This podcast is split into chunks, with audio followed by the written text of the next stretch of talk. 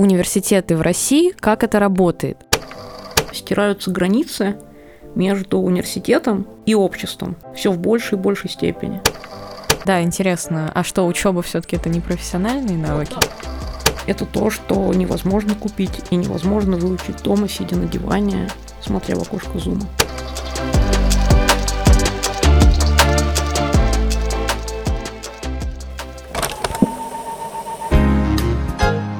Привет! Вы слушаете подкаст «Ворона желает знать». Вместе с учеными из Высшей школы экономики мы говорим о современных явлениях, пытаемся разобраться в том, что такое осознанное потребление, чем вызван сериальный бум и почему мы живем в эпоху постправды. А еще почему подкаст – это идеальный способ получить простые ответы на волнующие нас вопросы.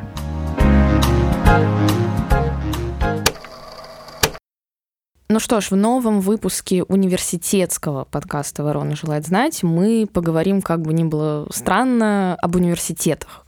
И речь здесь пойдет не о произведении Максима Горького «Мои университеты», а совсем о другом замечательном труде, о книге «Университеты в России. Как это работает». Автор этой книги – научный руководитель ВШ Ярослав Кузьминов и заслуженный профессор вышки, директор Института институциональных исследований Мария Юткевич, которая как раз сегодня у меня в гостях. Здравствуйте, Мария Марковна. Здравствуйте, Анастасия. И я думаю, что вообще наши слушатели уже догадались, что сегодня слово университеты да, будет звучать очень много раз в нашей беседе. Мы поговорим о том, как отличить хороший вуз от плохого, действительно ли всем нужно высшее образование и о том, почему выпускники школ все еще поступают в университет. И для начала хочется немножко поговорить о самой книге, да, рассказать э, о ней нашим слушателям, как и когда появилась идея ее создания. Идея создания книги появилась, наверное, 7 или 8 лет назад, и она как появилась как идея создания совсем другой книги. Мы с Ярославовичем задумали написать книгу не для российского, а для широкого международного читателя, с тем, чтобы рассказать людям из разных стран, как устроена система высшего образования сегодня, но когда мы работали над этой книгой, над книгой, которая рассказывает людям, которые почти ничего не знают о нашей стране, о нашей системе образования, когда мы думали о том, как ее писать, мы собрали столько материала, что мы поняли, что те взаимосвязи, те интересные сюжеты, истории и какие-то открытия, которые мы увидели в процессе, можно представить как историю, которая будет интересна и нашему российскому читателю потому что у российского читателя, вообще у российской публики существует масса представлений, как работают университеты. Некоторые эти представления основываются на разумной логике, некоторые на каких-то мифах.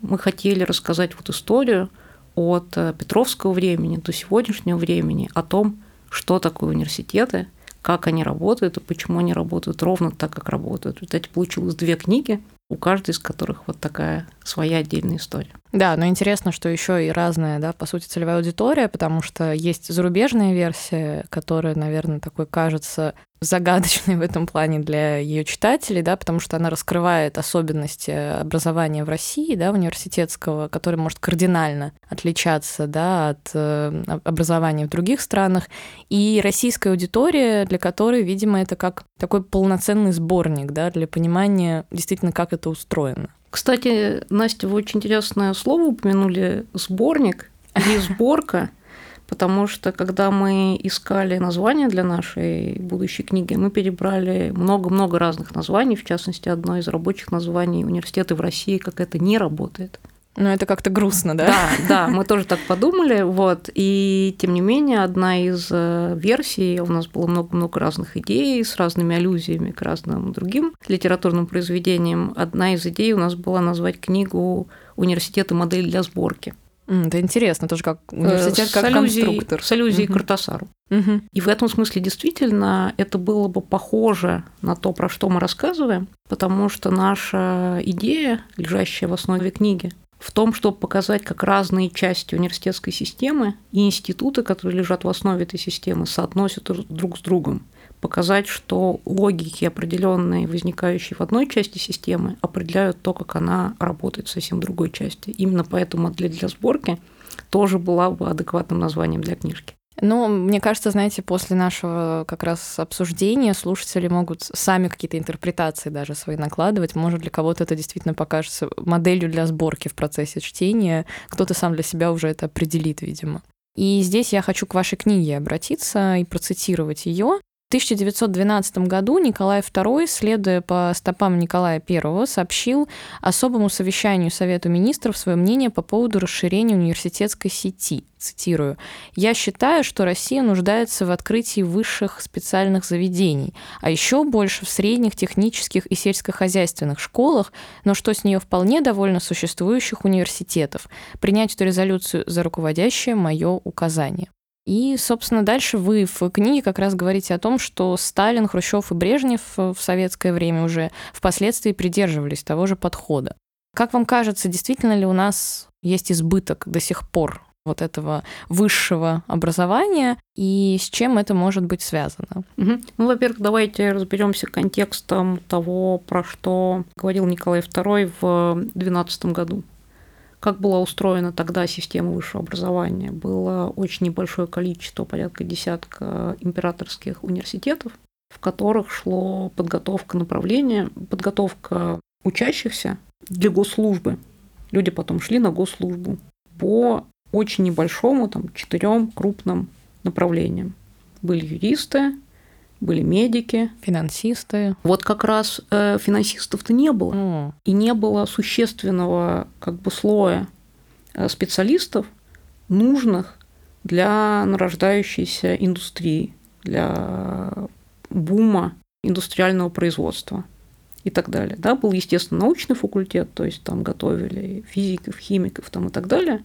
Но если говорить, например, про специалистов транспорта или инженеров, или вы привели в пример финансистов, это готовили отдельные политехнические или иные институты. А, как интересно, то есть это вообще было выделено отдельно? Да, это была, это была часть системы высшего образования, но это было не университетское образование, которое стояло вот на вершине особняком.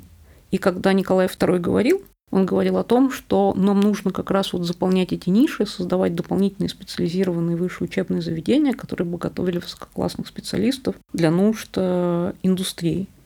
И в советском периоде, при переходе, собственно, что сделали большевики, когда пришли к власти, одним из первых декретов Ленина был декрет, связанный с системой высшего образования. Он тогда отменил вступительные экзамены, в том числе высшие учебные заведения, позволяют туда поступать всем ну, желающим, угу. достигшим определенного возраста. А кроме того, сильно поменялась э, структура. Почти не осталось университетов и полидисциплинарных высших учебных заведений, но было создано очень большое количество монодисциплинарных, сельскохозяйственных, медицинских отдельно, отдельно химических, отдельно биологических, отдельно инженерных, с огромным инженерным флюсом и таким навесом в системе образования потому что был огромный спрос на инженеров. Это все были отдельные институции.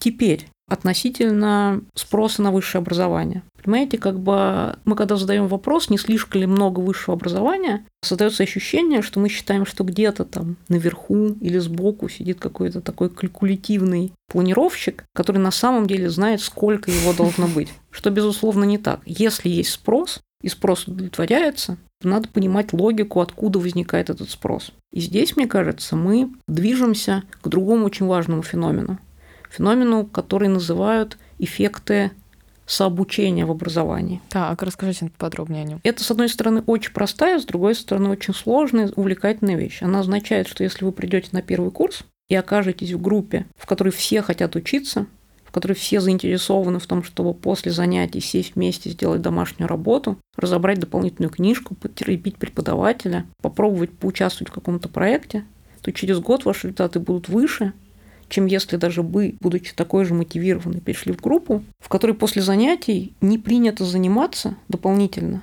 и считается, что те, кто занимаются, это ботаники, и им просто не повезло с личной жизнью.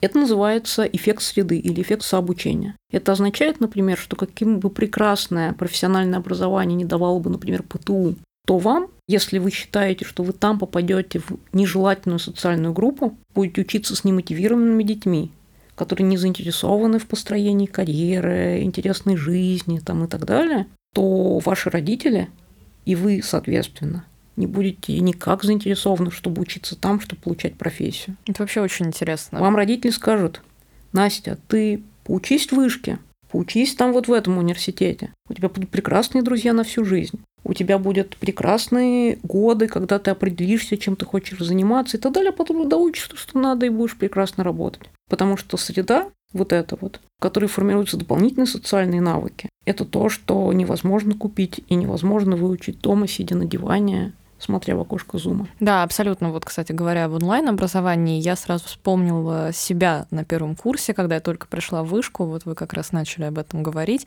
и про среду, которая меня подталкивала действительно к тому, чтобы больше, больше, больше узнавать, интересоваться, и доля конкуренции в этом существовавшая, да, она тоже меня мотивировала, потому что я смотрела на других ребят, которые, как мне казалось, там больше знают, больше умеют, и мне автоматически хотелось им соответствовать, да, то есть есть э, здесь действительно очень важно, как вы сказали, э, влияние среды, где ты находишься, и вышка в этом плане ее ну, обеспечивает точно.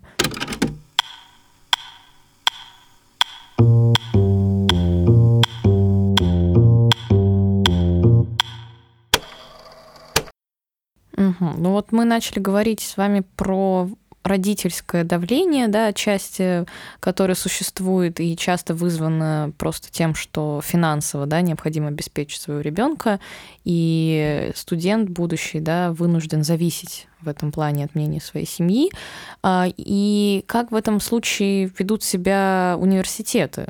да, как они балансируют между разными интересами. Есть запрос от э, государства, есть запрос от меняющегося общества, да, есть запрос от родителей абитуриентов, работодателей, да, то есть, по сути, их окружают в такое кольцо, и вот какой спрос в этом плане университета, для университета становится более значимым?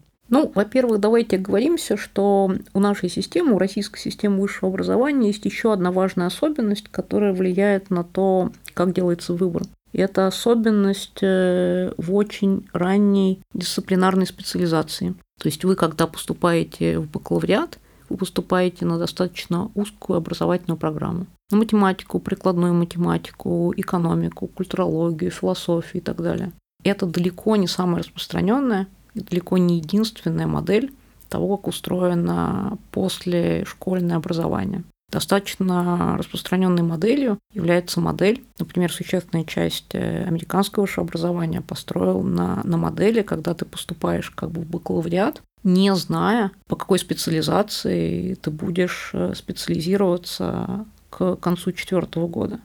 И ты сначала берешь какие-то общие базовые курсы, за счет которых формируется некоторая, в том числе образовательная идентичность.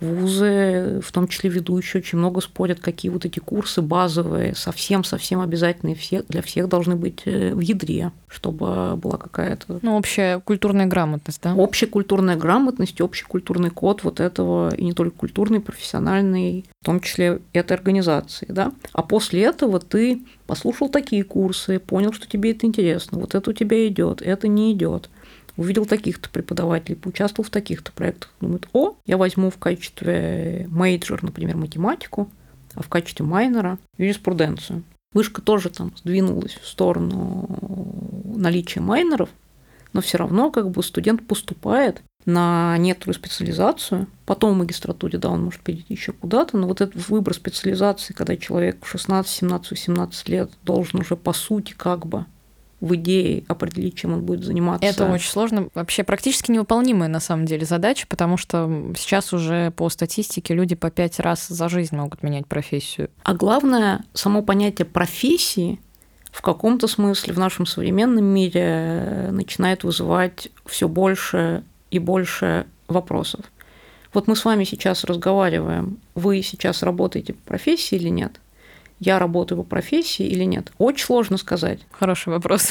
А главное, главное бессмысленный. Да. Как бы профессия ну, возникает тогда, когда есть очень э, такое стабильное, структурно организованное вокруг определенного типа компетенций общество, а когда человек э, может менять свои карьерные траектории, перемещаясь э, вертикально, горизонтально, в бок и так далее – все в большей и большей степени такая как бы старая нарезка по профессиям, за исключением определенных направлений. Возьмем, например, клиническую медицину. Да, да вот хотел бы. сказать, врачи как раз. Да, угу. это вызывает все больше и больше вопросов. Даже у вас, я уверена, в качестве преподавателей были люди, которые являются тем, кого мы сейчас называем там, преподавателями, профессорами практики. Их пригласила вышка в университет, чтобы они передали вам свой опыт. Да, конечно, их было очень много. И практика, на самом деле, было больше, чем теории, потому что мое направление э, рекламы связи с общественностью, оно именно прикладное. И это очень круто. И это на самом деле говорит еще про одну очень важную вещь, про то, что стираются границы между университетом и обществом все в большей и большей степени.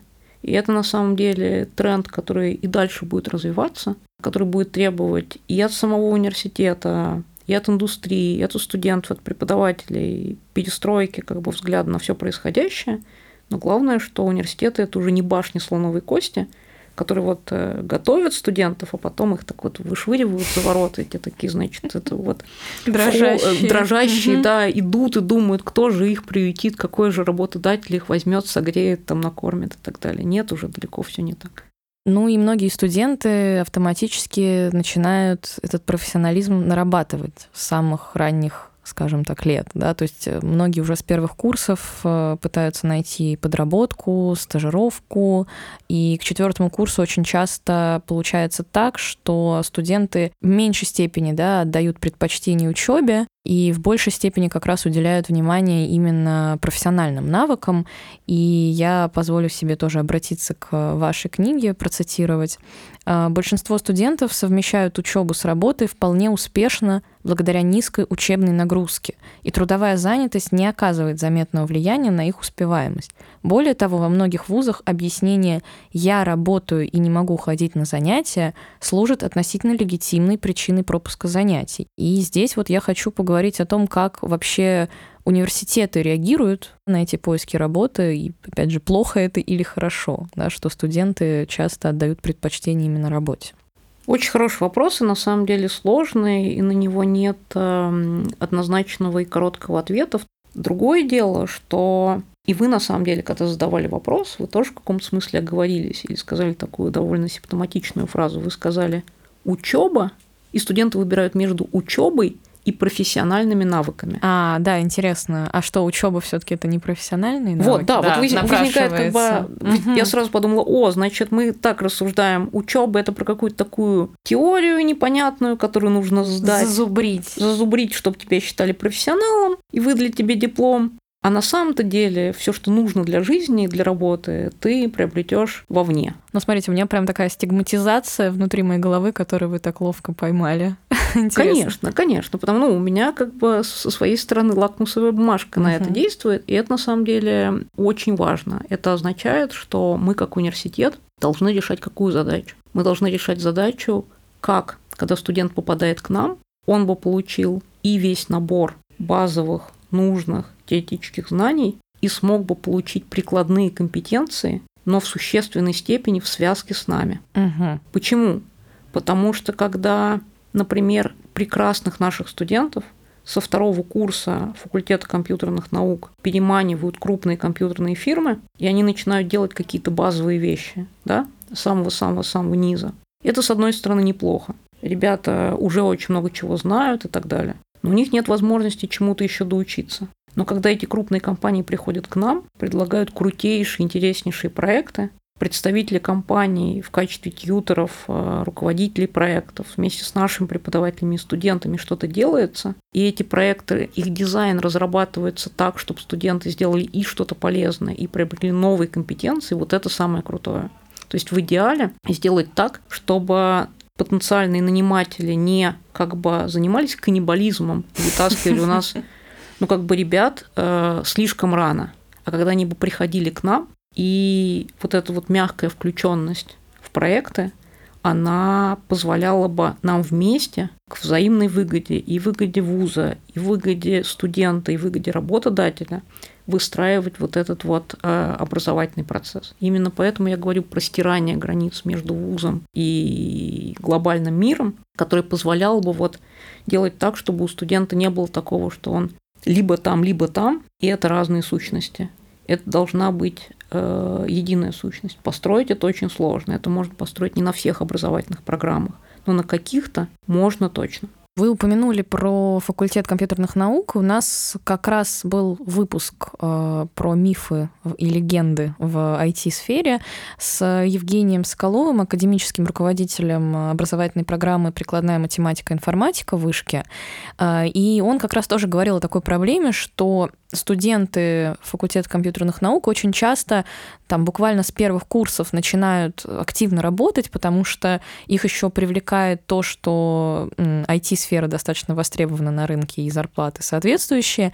И дальше они теряются в буквальном смысле. То есть к четвертому курсу они не сказать, что получили огромное количество вот навыков именно на практике, да, но упустили большой пласт э, знаний, которые, да, они могли бы получить именно обучаясь в университете. Совершенно верно, я полностью с этим согласна, да. Поэтому это такой риск, очень часто манящий студентов, которые сразу же видят возможность да, начинать свою карьеру, но потом понимают, что на самом-то деле там те же стажировки, они не всегда равны тому э, знанию, именно прикладному даже, который можно в университете получить. Совершенно верно. Когда вот мы принимаем такое краткосрочное решение о быстром выходе на рынок, мы, как правило, недоучитываем альтернативные возможности, альтернативные издержки возникающие, то, что, грубо говоря, мы теряем, уходя из университета на рынок труда, конечно.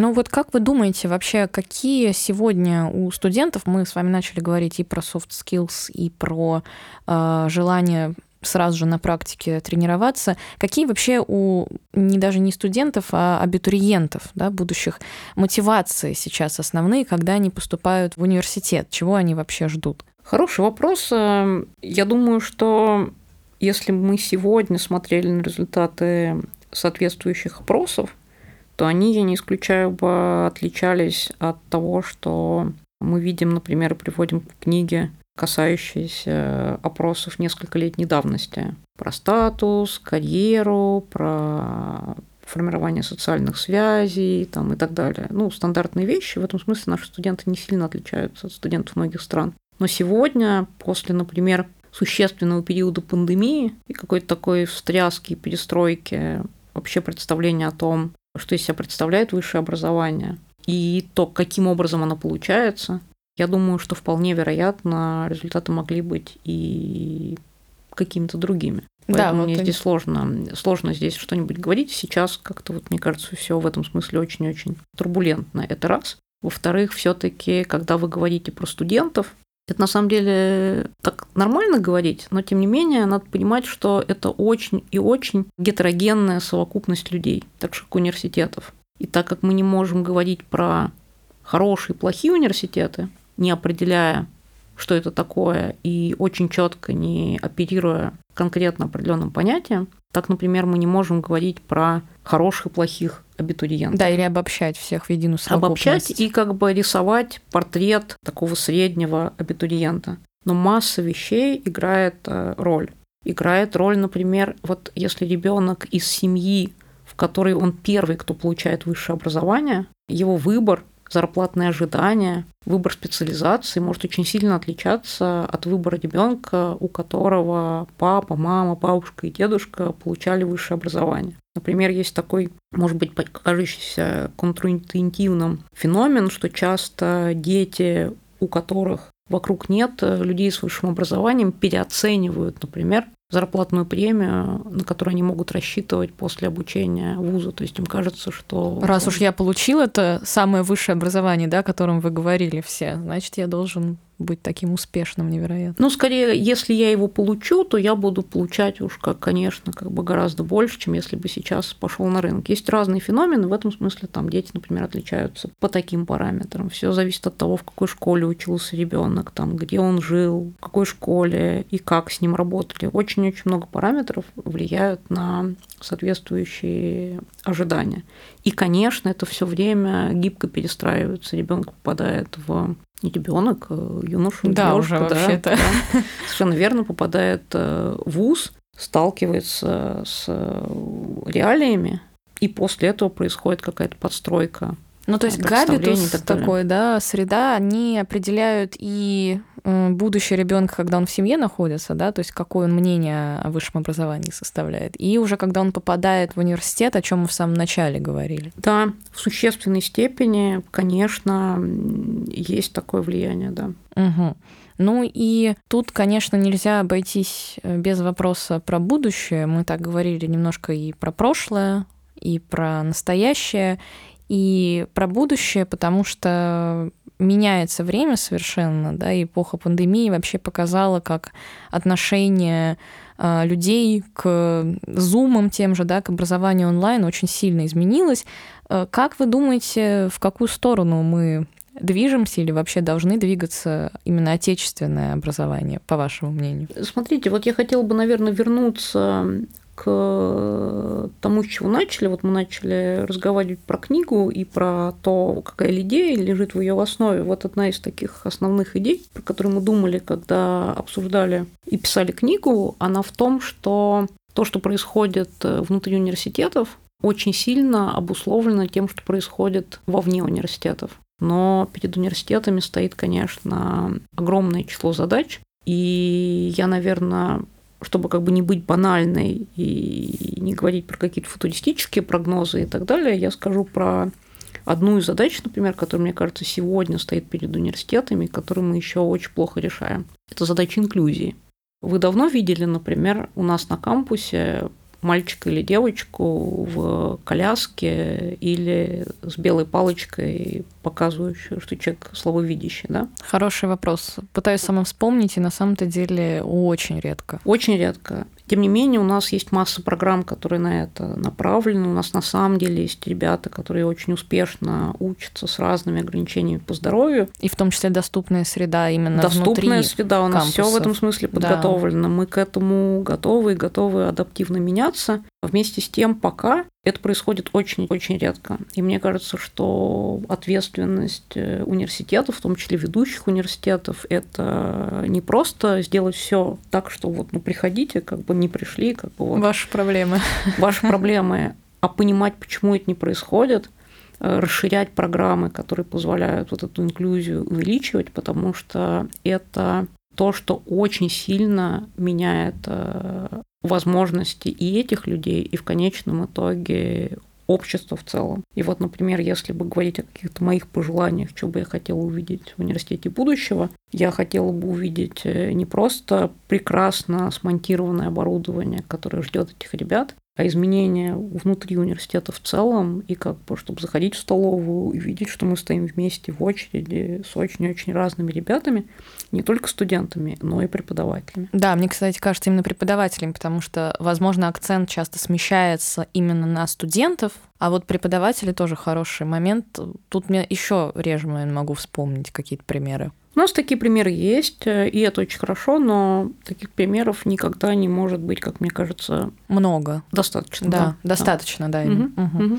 Ну, мне кажется, что это такая прям прекрасная завершающая нота нашего диалога, именно как такое послание в будущее, что, может быть, все-таки э, пройдет 10 лет, и мы увидим вот эти изменения, о которых вы говорили. И вообще надеюсь, что этот выпуск э, был очень полезен нашим слушателям, чтобы немножко понять, что такое университеты в России и как это работает. Это был очередной выпуск подкаста «Ворона желает знать» Высшей школы экономики. С вами была его ведущая Анастасия, редактор социальных медиа в Вышке. А в гостях у меня была Мария Юткевич, заслуженный профессор ВШЭ. Спасибо вам большое. Спасибо, Настя, за приглашение и спасибо всем нашим слушателям. Ну и нам, как всегда, очень важно получать обратную связь от вас, поэтому оставляйте свои комментарии, делитесь впечатлениями от выпуска.